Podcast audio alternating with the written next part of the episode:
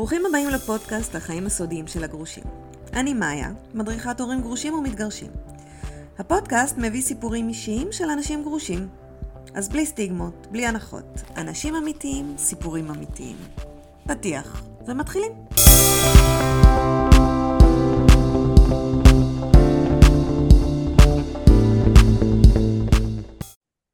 היי, שלום לכולם. היום אנחנו מארחים את עורך דין אורי דוניחיה. היי אורי. שלום, ערב טוב. בוא תציג את עצמך. נעים מאוד, אני אורי דוניציה, אני עורך דין ומגשר לבני משפחה מזה 21 שנים, וקודם כל ממש מודה לך על ההזדמנות להשתתף בפודקאסט הזה, שהבנתי שיש לו הרבה מאוד מאזינים וקהילה גדולה. נכון. אני בעצם כבר הרבה שנים בתחום הגירושים, גם באופן אישי, גם אני עברתי את זה. התחלנו בזה שהתחתנת, התאהבת, הקמתם בית. כן, אני באתי, אני גדלתי עם שני הורים עורכי דין, אגב. אם לא כן. הייתי שוטף כלים בתור אה, ילד, אם לא הייתי רוחץ כלים הייתי עולה מיד למשפט, בלי חוכמות. אה, לא רציתי להיות עורך דין, אה, לא רציתי להיות כמו ההורים, אבל אבא שלי משך אותי למקצוע, הוא עורך דין מאוד ידוע לענייני משפחה וגירושים, ומצאתי את עצמי בגיל די צעיר, אה, עומד בבתי משפט מול עורכי דין בני אה, 60 ו-70. אהבתי את ההופעה בבתי המשפט, כי תמיד אהבתי לדבר מול קהל, אבל כן. מצפונית לא אהבתי את המקצוע. כי בזמנו לא הרגשתי שאפשר לעשות טוב בעולם כעורך דין, ובאמת לעזור לאנשים. ושאלתי את עצמי, כשאני אגיע לגיל 80, אני שאלתי את עצמי מה עשיתי בחיים, איזה משמעות הייתה לי בחיים. אני בא מרקע דתי, אני הייתי, אה, למדתי בעולם הישיבות של הכיפות הסרוגות, וחינכו אותי על אידיאלים ולחפש את הערכים, ולא מצאתי אז ערכים בלהיות עורך דין בענייני משפחה, להפך. כן, זה לא... עורך דין לענייני משפחה ולעשות טוב בעולם זה לא מסתדר. זה מה שהרגשתי אז, נכון. היום אני כבר רואה את זה אחרת, אבל, כי אני גם עושה את זה אחרת, אבל אז זה בדיוק מה שהרגשתי. שזה לא כן. מתאים גם לי ול... לאישיות שלי, ולכן יום אחד פשוט עזבתי הכל ועברתי לחינוך. היה לי אז משרד עורכי דין, סגרתי אותו, והלכתי לרוץ אחרי ילדים בחטיבת ביניים. וואו. כן. הייתי חתיכת מורה, שינוי. שינוי אדיר. באמת אה, הרווחתי הרבה פחות כסף מאשר כעורך דין, אבל קמתי כל בוקר עם תחושת סיפוק עצומה ועם חיוך מאוד גדול, והייתי מורה ומחנך, ואחר כך גם מנהל, ניהלתי חטיבת ביניים שלוש שנים, ותמיד דיברו עליי, הייתי המוזר, זה שהיה עורך דין ומשום מה סגר את המשרד ובא אה, אה, לחיות ממשכורת של מורה. אה, מה לימדת? אבל לימדתי את כל מקצועות היהדות, שזה הרקע שלי, אה, וגם לבגרות, אה, תנ"ך, היסטוריה, אה, אפילו מתמטיקה ואנגלית אה, לגילאי חטיבת ביניים. מרשים. תודה רבה, זה באמת, זה, אה, זה היו שנים מאוד מאוד מאושרות, אה, ובאמת הרגשתי סיפוק אדיר, אבל ירדו לי שם כמה אסימונים שבסוף החזירו אותי בחזרה למקצוע שלי, כעורך דין ומגשר, כי ראיתי מקרוב מה עובר על ילדים שההורים מתגרשים בבית. וזה נתן לי פרספקטיבה, וזו הייתה בשבילי חוויה מטלטלת אה, כי את יודעת, בתור עורך דין, אתה לא רואה את הילדים. נכון. אתה יושב במשרדך מאחורי שולחן עם ניירת, ואתה יודע על קיומם, אבל אתה לא פוגש אותם. אבל בתור מורה ומחנך וגם מנהל, אתה חי אה, יום יום בקשר עם הילדים, ואתה אוהב אותם, אכפת לך מהם, אתה נמצא איתם לפעמים יותר שעות מאשר בבית, ומה אתה רואה? ופשוט ראיתי פעם אחרי פעם מה עובר על ילדים כשההורים מתגרשים בבית, ראיתי את הנפילה. זה כבר הגיע למצב כזה שהייתי רואה ילד והייתי מיד יודע שההורים מתגרשים עוד לפני שהוא סיפר לי. יותר מזה, הייתי יכול אפילו לדעת איך ההורים שלו מתגרשים. כי שמתי לב שכשההורים התגרשו כחברים, את יודעת מה לא כחברים, כבני אדם, בשיתוף פעולה, בתקשורת טובה, אז הילד עשה דבר כזה. הילד ירד ואחר כך עלה, אבל הוא היה מוחזק, הוא היה עם הראש מעל המים, כי, כי ההורים שיתפו פעולה ודאגו לזה שהוא יקום בחזרה. כל הילדים יורדים בגירושים, כן. תמיד. אי אפשר להגיד שאי אפשר להתגרש בלי שיעבור על הילדים כלום. ברור. והם עוברים תקופה קשה, להם המשפחה, בטח. כן, מתפר, מתפרקים להם המון דברים. משפחה והאמונות לפעמים על ההורים, עלינו. אני גם אומר את זה כאב גרוש, שאולי אפילו עד היום לפעמים מתמודד קצת עם התחושות, לא יודע אם לקרוא לזה תחושות אשם האלה, של גרמתי לילדים שלי, מה עשיתי להם בזה שבחרתי להתגרש. זה קולות שעולים בי מדי פעם. תכף נדבר על זה. אבל מה, כן. מה אתה רואה כשאתה רואה את הילדים? זה נורא מעניין אותי. ילדים שהיו מאוד חברותיים ומקובלים בחברה, פתאום התחילו להרביץ, ונקרא להם בעיית אלימות, אז ילדים אחרים התרחקו מהם, ולפעמים אה, נוצרה להם בעיה חברתית.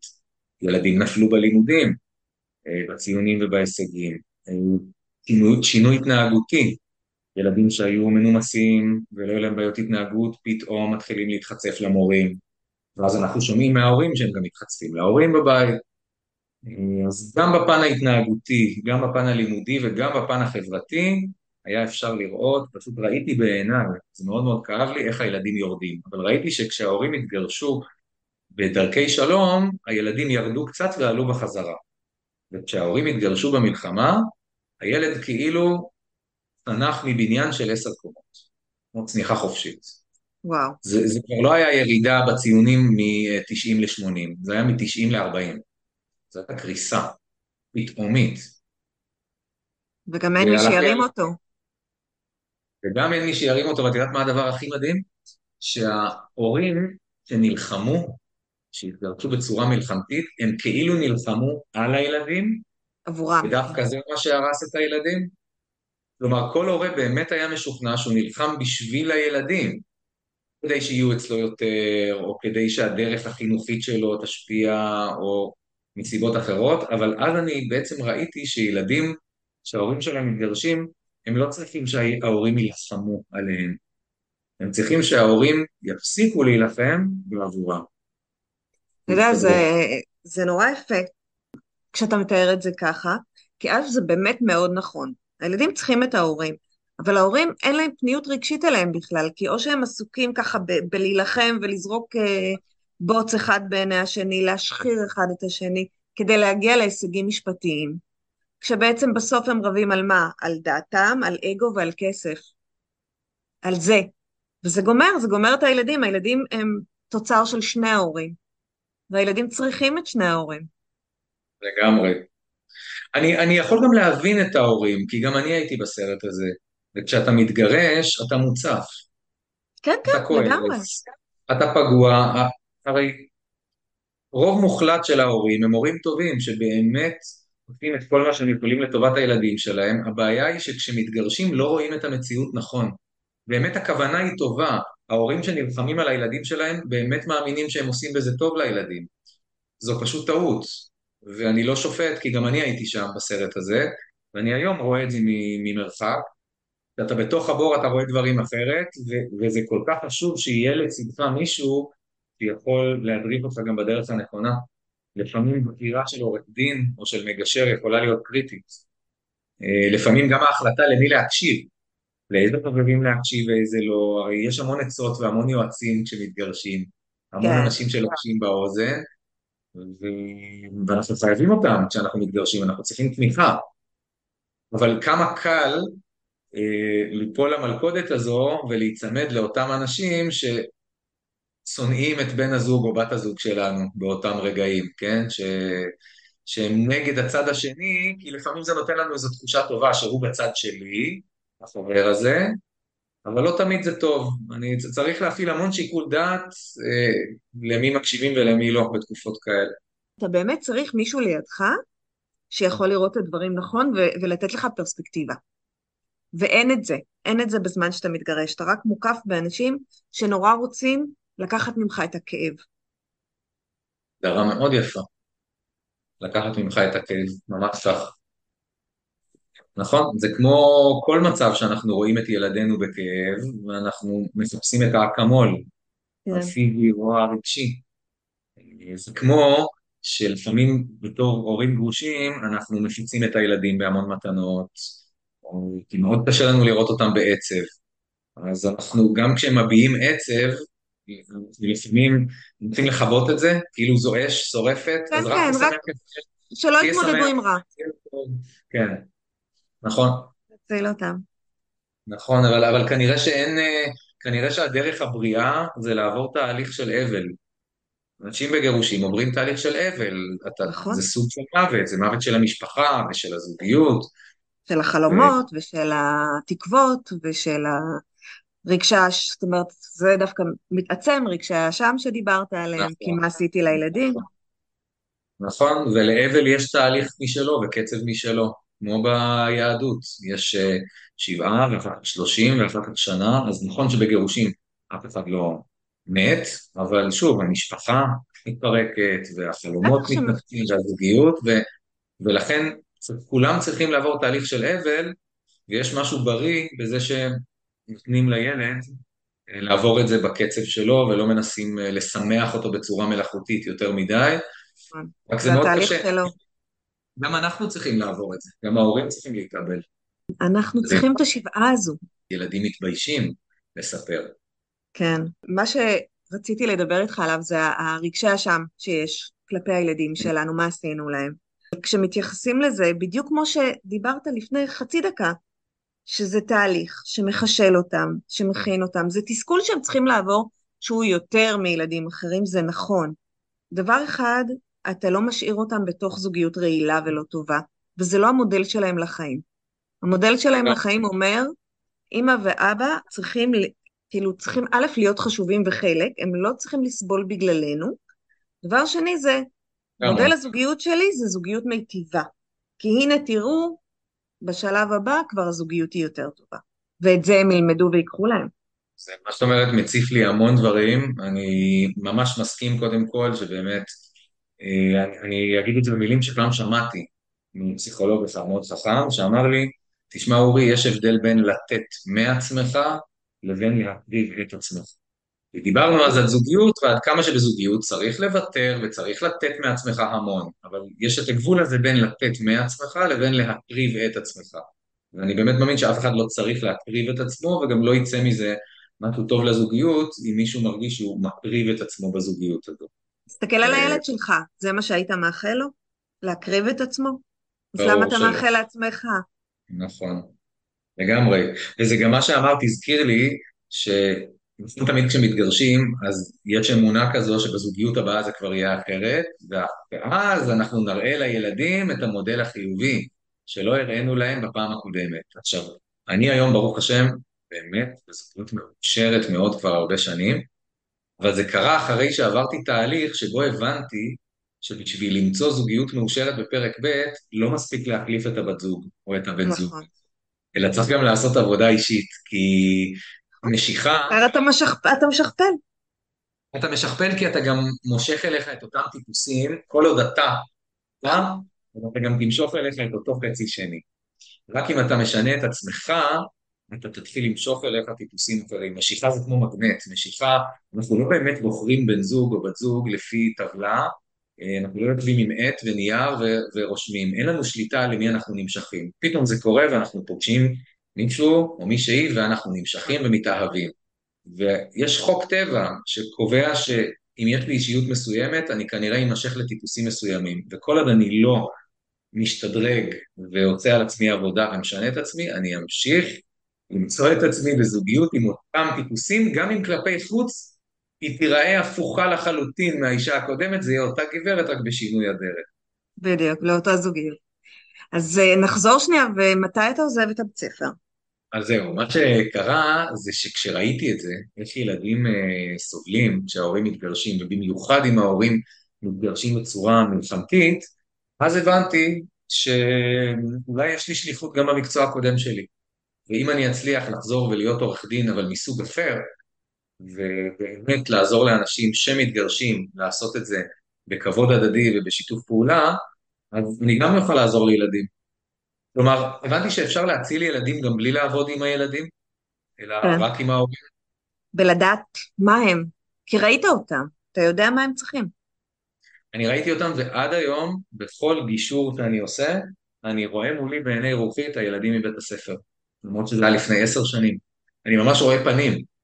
אני רואה פרצופים, אני הרי לא פוגש את הילדים של בני הזוג שבאים אליי לגישור. אבל מי שאני מדמיין בראש זה את הילדים מבית הספר מלפני עשר שנים, וזה נותן לי את הדרייב להמשיך לעשות את מה שאני עושה. היה לי גם עוד שלב בדרך, אני גם סיפרתי לך שעברתי גירושים בעצמי, אז נכון. אם כבר משתפים, ובהתחלה זה לא התחיל טוב. אני, ו- ואני הגבתי כמו שעורך דין מגיב, כי זה מה שהכרתי אז, הגישו נגדי תביעה, אז אני הגשתי הגנה. כן, ו... אבל המצב רק הידרדר, וגם גישור לא הצליח. הלכנו לגישור, אבל כבר בפגישה הראשונה זה הופסק באמצע, ואני זוכר שראיתי את חוסר האונים של המגשר, שהוא ישב שם והוא אמר, תשמע, אורי, אה, אתה עשית את שלך, אז לך לעורך דין שלך, כי בשביל, בשביל גישור צריך שניים לטנגו, נכון. אתה פה, לעורך דין שלך, אתה עשית את שלך. ואני זוכר את עצמי יוצא מהחדר שלו, ולא מאמין לו. לא מאמין למשפט הזה שהוא אמר לי, אתה עשית את שלך. למה? כי נדלקה לי איזה נורה, ושאלתי את עצמי את השאלה, האם באמת עשיתי את שלי? אני חושב שזאת הייתה הפעם הראשונה ששאלתי את עצמי את השאלה, למה היא לא מקשיבה לי? אשתי, היום גרושתי, שהיא גם היום חברה מאוד טובה שלי, ואפילו של האישה שלי היום, אבל אז היינו בעימות מאוד מאוד אגרסיבי, שתביני, לא היינו מאלה שמתגרשים מההתחלה כמו חברים, להפך, היינו בבית משפט, אפילו משטרה הייתה אצלי בבית, כל מה. שעובר על אנשים בתהליכי גירושים עבר עליי, והיום היא יושבת אצלי ושותה קפה כל שבוע בבית, איתי ועם האישה שלי, רק אתמול ישבנו אצלה בבית. זה, קשה ה- להבין איך ממלחמת עולם חורמה, שאתה מקבל כתבי אישום, שאתה מסתכל ואתה אומר, מי, זה- על מי כתבו פה? מה זה? איך אפשר להפוך להיות חברים אחר כך? אני לא יודעת. אז זה בדיוק מה שהייתי אומר, הייתי שואל בדיוק את אותה שאלה אז, ואז לא דמיינתי שזה באמת יקרה, גם לא רציתי שזה יקרה. אם אני כנה כן. עם עצמי, אם אז מישהו בא והיה אומר לי בוא תהיה חבר שלה, הייתי אומר לו מה להיות חבר שלה? של האישה הזאת? כעסתי עליה, אבל ביום, במרחק של שנים קדימה ואחרי תהליך שעברתי, וזה בעצם מה שאני התחלתי לשתף אותך, אז אני רואה גם כמה זה טוב, כי החיים שלי היום כל כך קלים וזורמים בתור גרוש, ואני רואה כמה זה טוב לילדים שלי. אני רואה איך כל הבעיות שעוברות על ילדים להורים גרושים, הם כאילו מדלגים עליהם מהצדדים, בזכות התהליך שעשינו, גם אני וגם גרושתי, כי מה שקרה אז זה שבאמת שאלתי את עצמי פעם ראשונה למה היא לא מקשיבה לי. עוד דבר שאני אומר, אני מודה ומתוודה שלא שאלתי את עצמי את השאלה הזאת קודם במשך שנות הנישואים, אני תמיד חשבתי שאני בן אדם הגיוני ונעים וכנראה לה יש בעיה. באותו רגע שיצאתי מהמגשר, הייתה לי הערה, ובאמת, פעם ראשונה שאלתי את עצמי, אמרתי לעצמי זה לא הגיוני, אני נכון, היא עשתה לי ופגעה בי וגם אני כנראה עשיתי לה ופגעתי בה, אבל לא התחתנתי עם טיפשה. אז איך זה יכול להיות שאנחנו לא מצליחים לדבר? הרי היא, עם כל החברות שלה והמשפחה שלה ועם כל מי שהיא מכירה, היא כן מצליחה לדבר. אף אחד לא אומר שהיא טיפוס שלא מקשיב. כן. יש לה המון חברים, וגם אני עם אנשים אחרים מצליח לדבר. אז למה רק אני והיא, משהו בשילוב הזה, מדבר כמו דו-שיח של חרשים? למה אנחנו לא מצליחים להבין אחד את השני? שאלה ובגלל ש- מצוינת. כן, שאלה מצוינת, אבל לא הייתה לי תשובה אליה אז, ואני גם הבנתי שאני די חסר אונים. כי באמת, בבית משפט המצב רק הידרדר, והגישור לא הצליח, הגישור התפוצץ. אז מה אתה עושה כשאתה רוצה להתגרש בשלום, להגיע להסכם, אבל הגישור מתפוצץ, ואתה מרגיש שאין פרטנר, אז באמת, מה עוד נשאר לך? חוץ מלהמשיך אבל. אתה בן של עורך דין לוחם ועורכת דין, ואתה עורך דין בעצמך, זאת אומרת, הדרך צריכה להיות מאוד ברורה. קודשים. קודם כל, זה שאני בן לעורכי דין זה רק הרס לי בגירושים שלי, כי היה כאילו כתוב לי על המצח, אה, בית, מין, הס- אה, בן של עורכי דין, ולכן גם גרושתי מאוד נלחצה מזה. היום אני מבין את זה. כן. אני לא התכוונתי לעשות לה שום דבר רע, אבל אני היום מאוד יכול להבין למה ככה היא הרגישה. היא אבא. של עורך דין מפורסם, ובטח מבשלים לי משהו ומכינים לי משהו. אגב, זה לא רק במקרה שלי. המון מלחמות גירושים נגרמות בלי שאף אחד רצה בהם. פשוט אין אמון, והאמון נשלט, וכל אחד בטוח שהשני מבשל לו משהו. נכון. ואז הוא, אתה הולך לעורך דין, ועורך הדין אומר לך, תרוץ מהר, תעשה משהו לפני שהיא תעשה, או תרוץ יד מהר לפני שהוא יעשה, ואז אנשים פותחים בקרב שבאמת אף אחד לא רצה בו. ואף אחד לא עשה כלום, רק חשב לא. שאולי. נכון, זה ממש טרגי. מלחמות מיותרות. אה, אפילו מבחינה משפטית זה כבר לא כל כך מוצדק היום. פעם אה, היה מאוד חזק עניין שנקרא מרוץ הסמכויות. נכון. זאת אומרת שבמדינת ישראל יש בית משפט לענייני משפחה אזרחי ויש בית דין רבני. ופעם היו המון הבדלים בין הערכאות האלה, ולפעמים מי שהיה מקדים ורץ קודם לתפוס סמכות באחת הערכאות היה זוכה בהמון יתרונות בהליך המשפטי. היום זה כבר לא כך, כי אה. בג"ץ, בג"ץ כפה על בתי הדין הרבניים בשורה של פסיקות ליישר קו עם בתי המשפט האזרחיים בהרבה דברים, בעיקר בנושאים של חלוקת רכוש, חלוקה שוויונית של רכוש, להוציא שיקולי אשמה מחלוקת הרכוש. למשל, פעם בתי הדין הרבניים, אם היו, אם, פעם בתי הדין הרבניים, אם היו שומעים שאחד הצדדים לא היה נאמן, אחד ההורים לשני, הם היו יכולים להעניש אותו בחלוקת הרכוש. ולקחת לו היום לא? הדירה למשל. היום לא, בג"ץ, בג"ץ פסל את זה, ובג"ץ הוא מעל בתי הדין הרבניים. אז בג"ץ הכריח אותם לנתק בין שיקולי האשמה בגירושים לבין חלוקת הרכוש. וזו רק דוגמה אחת. אז נכון שעדיין יש פה ושם, יש הבדלים עדיין, אבל ההבדלים הם כבר היום יותר קטנים והם גם לא צפויים. כשאתה הולך לבית משפט או לבית דין רבני, מעבר לזה שבעצם זה שפתחת במלחמה בהליך משפטי זה כבר גרוע מאוד, מבחינת ההשפעה של זה על הילדים ועל האנרגיות ו- וכמה כסף זה עולה וכמה שנים כן. זה נמשך, זה עושה כל כך רע שבדרך כלל זה כבר לא שווה את הנזק, אבל מעבר לזה, אתה גם לא יודע באמת מה השופט או הדיין בבית הדין הרבני יפסוק, כי כל שופט לעצמו, זו האמת, וכל דיין לעצמו, ואפילו יש שלושה דיינים בכל תיק, אז יש להם דעות שונות ומסורות שונות, ויש אשכנזים וספרדים, ולכל אחד היו, הייתה מסורת אחרת. באמת, אי אפשר לדעת, כשאתה נכנס לבית משפט או לבית דין רבני, אתה יודע איך אתה נכנס, אתה לא יודע איך אתה יוצא. את יודעת, אנשים לפעמים לא מבינים את זה, אנשים חושבים שאם הם לוקחים עורך דין והולכים ותובעים ומגישים תביעה, הם לוקחים את גורלם בידיהם. כי הם עכשיו נוקטים בצעד והם תופסים פיקוד, אה, זה, וזה בדיוק הפוך. בשנייה שהגשת תביעה, ויתרת על השתיקה, אתה בעצם מסרת את המפתחות לחיים שלך ושל הילדים שלך בידי איש זר, שיש לו כוונות טובות, אבל הוא לא מכיר אותך ולא את הילדים שלך, והוא יושב על במה גבוהה עם גלימה, והוא יקבל החלטות ממקום מאוד קר ומרוחק, כי, כי לא כי הוא לא רוצה לעזור, אלא כי זה המצב. נכון. הוא מכיר אותך את הילדים שלך, ובטח ובטח שלא אכפת לשופט מהילדים שלך כמו שאכפת לך. כן, אכפת לשופטים מהילדים, השופטים דואגים לילדים, אבל אין מישהו שדואג לילדים כמו ההורים שלהם. ההורים שלהם, נכון. אז נחזור רגע לרגע שהחלטת שאתה ספציפית רוצה להתגרש בשלום. כן, אני רוצה להתגרש, בש... רציתי להתגרש בשלום, אבל גם הגישור לא עבד, אז, אז הרעיון היחיד שיכולתי לחשוב עליו, אמרתי, אוקיי, אז אני אדבר איתה. אני אדבר איתה, אני אשב איתה, ואני אגיע איתה להסכם גירושים. אבל הבעיה הייתה ששבע שנות נישואים לא הצלחתי לדבר איתה, אז איך אני אדבר איתה בגירושים? אנחנו כבר חצי שנה לא דיברנו, אלא רק דרך עורכי דין. אז איך אני פתאום ירים לטלפון וישב איתה בבית קפה וידבר איתה על הגירוש?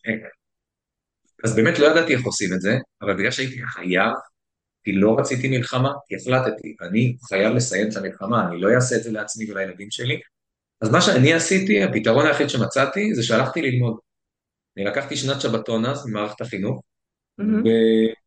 והלכתי ללמוד ולמדתי קואוצ'ינג, אני גם אה, מאמן, ו-NLP, ואפילו קורסים בטיפול אישי וטיפול זוגי וגישור למתקדמים, ובכל מקום שבאתי היו שואלים אותי למה באת, יוצאים סבב כזה בהתחלה ושואלים כל אחד למה אתה כאן, כל אחת אומרת אני רוצה להיות מאמנת אישית ו- ואני רוצה להיות מאמן עסקי, שאלו אותי למה אתה פה, אז אמרתי אני רוצה לדבר עם אשתי ואני לא מצליח, אז באתי ללמוד, אולי אני אלמד פה משהו, וזה מאוד הצחיק את כולם, אבל כן. האמת, שזה עבד.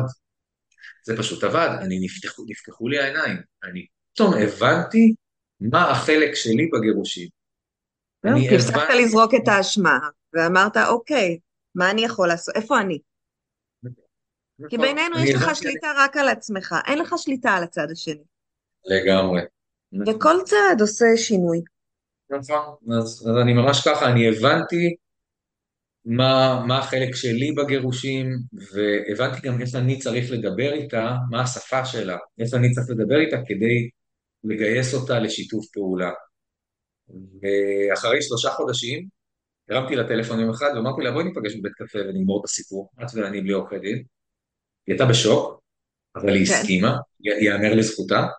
כלומר, אני הושטתי ליד, אבל היא לקחה אותה. נפגשנו בבית קפה אה, בגבעת שמואל, עיר מגוריי, אה, והצעתי לה איזושהי הצעה, היא פוצצה את הפגישה, כלומר זה לא הלך בקלות מהרגע הראשון, היא אמרה, זה בטח ההצעה של אבא שלך, עורך דין, זה הצעה של אמא שלך, ואל תתקשר אליי יותר.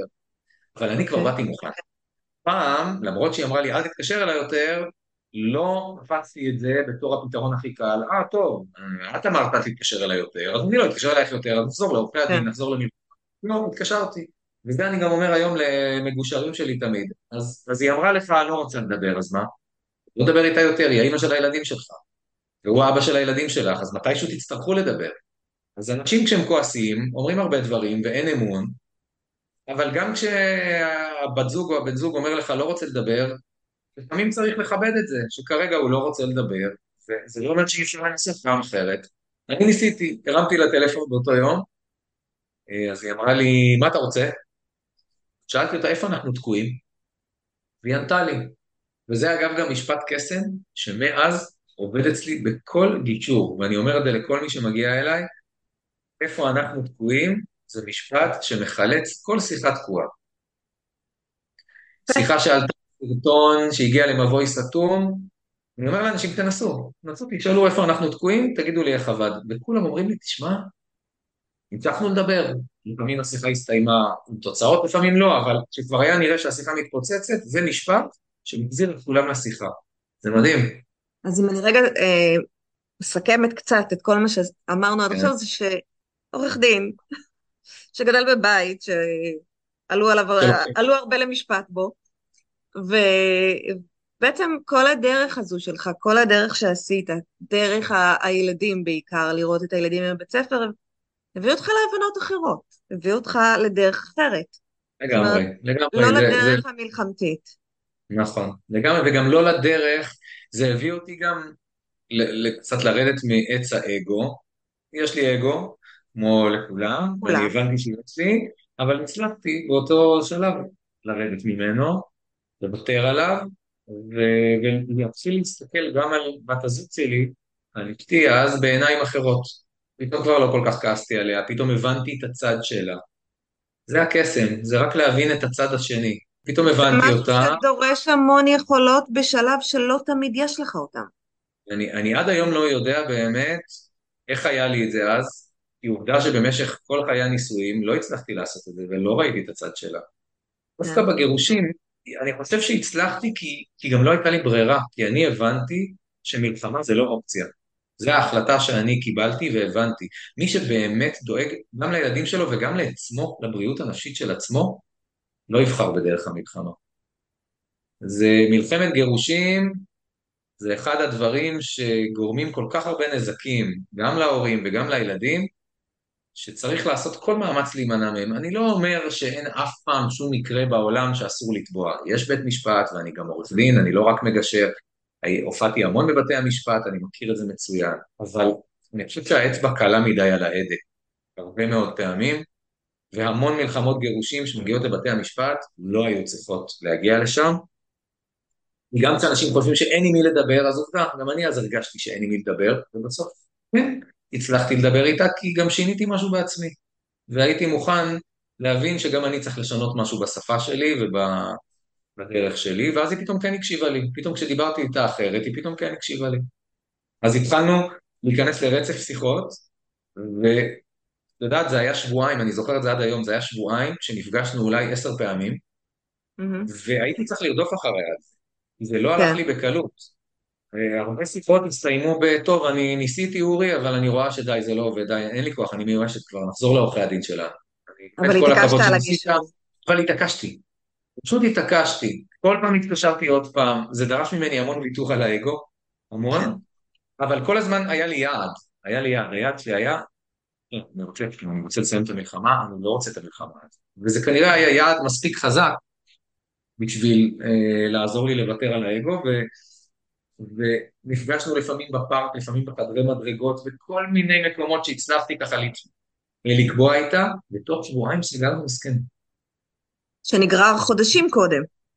חודשים, והמגשר לא הצליח, ועורכי הדין לא הצליחו, ובית המשפט לא הצליח, ובסוף, מה שקרה זה שכאילו הפכנו להיות המגשרים של עצמנו, וסגרנו הסכם, ואני זוכר, אני, זוכר, אני זוכר אותנו עומדים בבית המשפט, כי הרי הסכם גירושים צריך לאשר אותו בבית משפט, נכון. והשופט בודק אם הבנת ואם אתה חותם מרצון חופשי, והיא שואלת אותה, השופטת, ואשתי אומרת, גרושתי אומרת, אה, כן, זה כמו בחתונה, I do, אני מסכימה, כן. כן, אז היא מסכימה להסכם גירושים, ואני די בהלם, ואומר לעצמי, איך זה יכול להיות? הרי זה פחות או יותר אותו הסכם, בלי הרבה שינויים, שרק לפני כמה חודשים היא אמרה על גופתי. מה אתה אומר? אז איך זה יכול להיות? מה, מה עשיתי בינתיים? לא נלחמתי בה. תכלס מה שעשיתי זה שיניתי משהו בעצמי ובנקודת המבט שלי, וכתוצאה מזה באתי אליה אחרת. באתי אליה נכון. אחרת עם יותר ענווה, עם יותר הקשבה, בשפה אחרת, ועובדה, וזה גרם גם לה להיפתח ולדבר איתי אחרת. ופתאום שני אנשים שלא היו מסוגלים לדבר כל חיי הנישואים שלהם, פתאום הצליחו לדבר ולסגור ביניהם הסכם. ואז הבנתי סופית שיש לי פה משהו ביד שאני ממש יכול לעזור להמון אנשים במצב הזה, וזהו, אני עוזב את החינוך, ואני חוזר למקצוע הקודם שלי, אבל אני אהיה עורך דין מסוג אחר. ואז, באמת מאז, אני אה, עושה את זה כמו שאני עושה את זה היום, זה אומר בעיקר בדרך הגישור. אוקיי. Okay. אה, ואני מניח שכל מי שמאזין לנו יודע פחות או יותר מה זה גישור, ואם לא, אז אולי באמת נסביר. אוקיי. אה, שגישור זה כשבמקום שכל אחד ייקח עורך דין משלו, אז שני בני הזוג הולכים ביחד למגשר אחד, אה, שיעזור להם להגיע להסכם. אה, הסכם גירושים, הסכם פרידה, אגב יש גם הסכם שלום בית לפעמים. לפעמים יש אנשים שעוד לא החליטו תופית שהם רוצים להתגרש, אבל הם כבר במשבר קשה והם רוצים הסכם. לא אכפת להם אחר כך לשים אותו במגירה ולנסות עוד מאמץ להישאר ביחד, אבל שאם זה לא יצליח, לא יצטרכו עוד פעם גישור, יש כבר הסכם. ויש איזה מנגנון בתוך ההסכם, וגישור כזה לגירושים זה באמת הדרך היחידה שאני מכיר להתגרש בלי לגרום צלקות לילדים, כלומר, כן יהיה לילדים קשה עם עצם הגירושים, זה דיברנו על זה, אי אפשר לעקוף את זה, יהיה קושי, צריך לעזור לילדים ולתמוך בהם, אז לפחות נצמצם למינימום את הנזקים לילדים, ותוך המון כסף. אני שואל אנשים בהרצאות שלי, כמה לדעתם עולה מלחמת גירושים. זה יכול להגיע למאות אלפים, זה לא תמיד מגיע, הממוצע זה כן. בין 150 ל-200 אלף שקלים לשני בני הזוג ביחד. כלומר, בין 75 ל-100 לכל צד, זה הממוצע. אני, אני מכיר אנשים שגם שילמו 200, 300 ו-400, ויש גם פה ושם כאלה שהם מצליחים לעשות את זה בפחות, ב-50, 60, אבל הממוצע זה בין 75 ל-100 אלף, וכל אחד זה בין 150 ל-200 לשני הצדדים, וגישור עולה בערך עשירית מזה. תחשבו על, על השיפוט שאתם יכולים לעשות בחדר של הילדים, על האוניברסיטה שאתם יכולים לשלם להם, על הפסיכולוג שאתם יכולים לשלם להם, על, על לצאת איתם לנופש בארצות הברית לא יעלה לכם כל כך הרבה. גם על הנופש הזוגי שאתם יכולים לצאת עם בן הזוג או בת הזוג החדשה שלכם. גם על, לא רק על הילדים. גם על ה... כן, אבל לא רק, הורים גרושים צריכים גם לפרגן לעצמם, אבל אם כל הכסף הולך לעורכי דין, אז גם לי לא נשאר בשביל הזוגות החדשה שלי ובשביל החיים שלי, או בשביל הלימודים שאני רוצה לצאת ולעשות לעצמי, אה, נכון. אה, ללכת לשינוי מקצועי. וכל כך הרבה אנשים נקלעים למצוקה כלכלית בגירושים, זו אחת החרדות הכי גדולות אה, בגירושים. אז ללכת עוד ולזרוק אה, כספים לעורכי דין, בשביל מה? הרי ממילא כולם יודעים מה החוק אומר, וכולם יודעים פחות או יותר את גבולות הגזרה. על מה? ברוב המקרים אין על מה. רוב המקרים, אם הולכים למגשר, והמגשר יודע את עבודתו, ואני חושב שחשוב שהמגשר יהיה גם עורך דין מומחה לענייני משפחה. זה חוסך אה, המון, מסכימה. זה, זה נותן קרקע יציבה, מי שמכיר את המציאות בשטח ויודע איך זה עובד בבתי המשפט, ויש לו ניסיון בתחום. אני לא משווה את עצמי פה לאחרים, אני משווה את עצמי היום לעצמי לפני 10 או 15 שנים. זה ברור שכשאתה בא עם ניסיון, אז אתה גם, אה, גם הגישור נראה אחרת, והיום אני גם רואה כמה שזה תורם לי, שלמדתי אימון ו-NLP טיפול אישי וטיפול זוגי, כי גישור וגירושים זה לא רק חוק ומשפט, זה גם המון פסיכולוגיה של ההורים ושל הילדים, זה משלב המון עולמות. דיברנו, זה המון אגו והמון אה, פחד מזה שזוממים, זה אובדן אמון, זה, זה הרבה דברים. אה, אז זה, פה הסיפור שלי אה, נס, אה, הגיע, המעגל נסגר, ואז חזרתי למקצוע שלי, ואני עושה היום את הגישור שלי, ואני משלב גישור שלי כלים של קואוצ'ינג ו-NLP, כדי לחלץ גישורים תקועים שנתקעים על הוא עשה לי והוא אמר לי והיא עשתה לי ככה ו, ועל הדברים האלה גישורים מתפוצצים. חושבים שהם מתפוצצים על הכסף אבל זה לא, כי כשאנחנו מכבדים את הבן זוג ואנחנו מתכתבים בבן זוג אז אנחנו גם יותר נדיבים ואנחנו לא מתקטננים על כל דבר. איך בחיי נישואים, איך בזוגיות מאושרת אנשים נותנים כל כך הרבה לשני ולא מתחשבנים על הכסף, כי כשאוהבים ומכבדים, אז לא מתחשבנים. אז נכון שבגירושים זה כבר לא אהבה גדולה, הזוגיות התפרקה, אבל אם מצליחים לראות אחד את השני ולכבד אחד את הצרכים של השני, אז גם, גם לא מתחשבנים כבר ברמת השקל ומצליחים למצוא פתרונות לכל דבר. אפשר למצוא פתרונות איך שני הצדדים יכולים לצאת מרוצים. אגיד לך יותר מזה, אם אתם נשארים עם כבוד אחד לשני, גם הילדים יראו את זה, וגם הילדים יכבדו את שניכם, ו- וזה ייגמר יותר טוב. כך נכון. זה בן נכון, אדם שחייתם איתו חיים שלמים, יצרתם איתו משפחה. ואני אגיד עוד משהו שקשור למשהו ששני, לתחום ששנינו עוסקים בו, תחום כאוב שנקרא ניכור הורי, כן. ומקודם דיברנו על זה, שההורים מכבדים אחד את השני, זו התרופה הכי טובה למניעת ניכור הורי.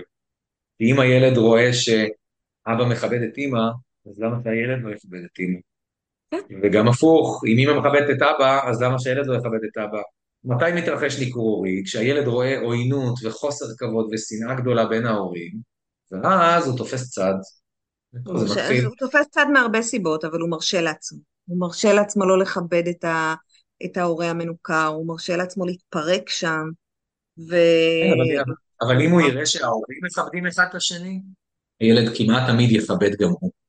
כי ניכור הורי קשור לתפיסת צד, הזדהות מאוד מאוד עמוקה עם צד ההורים ברמה שהיא כבר קיצונית. הילד ממש נכנס לנעלי ההורה ומעתיק. כן, יש לזה... של ההורה, בסדר, לא ניכנס פה לכל הנושא, אבל... כזה, מאחורה. אצל אנשים שמתגרשים, זה, זה, זה אולי הדבר הכי חשוב, אצל אנשים שמתגרשים בגישור, בכבוד הדדי, אין כמעט מקרים של ניכור הורה. אבל בוא, בוא נלך לאופטימי, אתה נשוי. ושילבת משפחה. אה, לא התחתנת פעם שלישית? עדיין לא, אבל זה יקרה. אוקיי. אה, אגב, יש, לא הצגתי את עצמי בהתחלה, אז זה הבן החמישי שלי. יש לי אני אב לחמישה, ואפילו סבא לנכדה. אז יש לי בבית ילד בן שנתיים מתרוצץ, שנתיים וחצי, ונכדה, אה, בת שלושה חודשים. יוצא לנופש בקרוב, ואין לנו כרגע, לא כל אחד יכול לשמור על הבן הקטן שלנו, שהוא שובב רציני מאוד. אה, ממש, כנראה יש איזו אירוניה כזו, כנראה היה יושב במרומים, יש לו חוש הומור, אז הוא כן. החליט לעת מקנתי, כשאני כבר כמעט בן 50, לשלוח לי את הילד הכי שובב והיפראקטיבי שיש. אתה צריך לשמור על כושר. כן, לגמרי. את יודעת, לא חשבתי שאני אמצא את עצמי שוב מטפס במגלשות, בסולמות הגבוהים בגני שעשועים, זה כבר לא, אני כבר אמור לצאת לחופשים, את יודעת, אה, ו... אבל אני באמת מוקיר ומודה על חלקי, כי זכיתי, באמת, זה להרגיש צעיר שוב. זה, אבל אין לנו כמעט מי שישמור עליו, אז לא תאמיני מי הציע לשמור עליו, שאנחנו ניסע לנופץ. גרושתך. נכון, נכון, וזה עוד לא קרה, אבל עצם העובדה שזה התכנון, שהיא תשמור על הילד שלי מהזוגיות הזו, זה משהו שבאמת, שמעתי, הכרתי המון סיפורי גירושים בחיי, אני בתחום, ועל זה עוד לא שמעתי. נכון, גם אני לא. ובטח ובטח לא במצב שלפני עשר שנים, אז הייתה משטרה והיינו בבתי משפט, זאת אומרת, זה באמת זה רק אומר שאפשר גם מהבור הכי עמוק להגיע לפסגה הכי גבוהה, כמו שכתוב בגמרא, מבירא עמיקתא לאיגרא רמא. כן, וזה לגמרי מוכיח את זה. אורי, תודה רבה. אני מאוד מודה לך על ההזדמנות אה, אה, לעזור לאנשים שעוברים, עברו את מה שגם אני ואת עברנו, ואנחנו יודעים כמה אנשים צריכים עזרה והדרכה. לחלוטין. ביי בינתיים. תודה רבה. להתראות.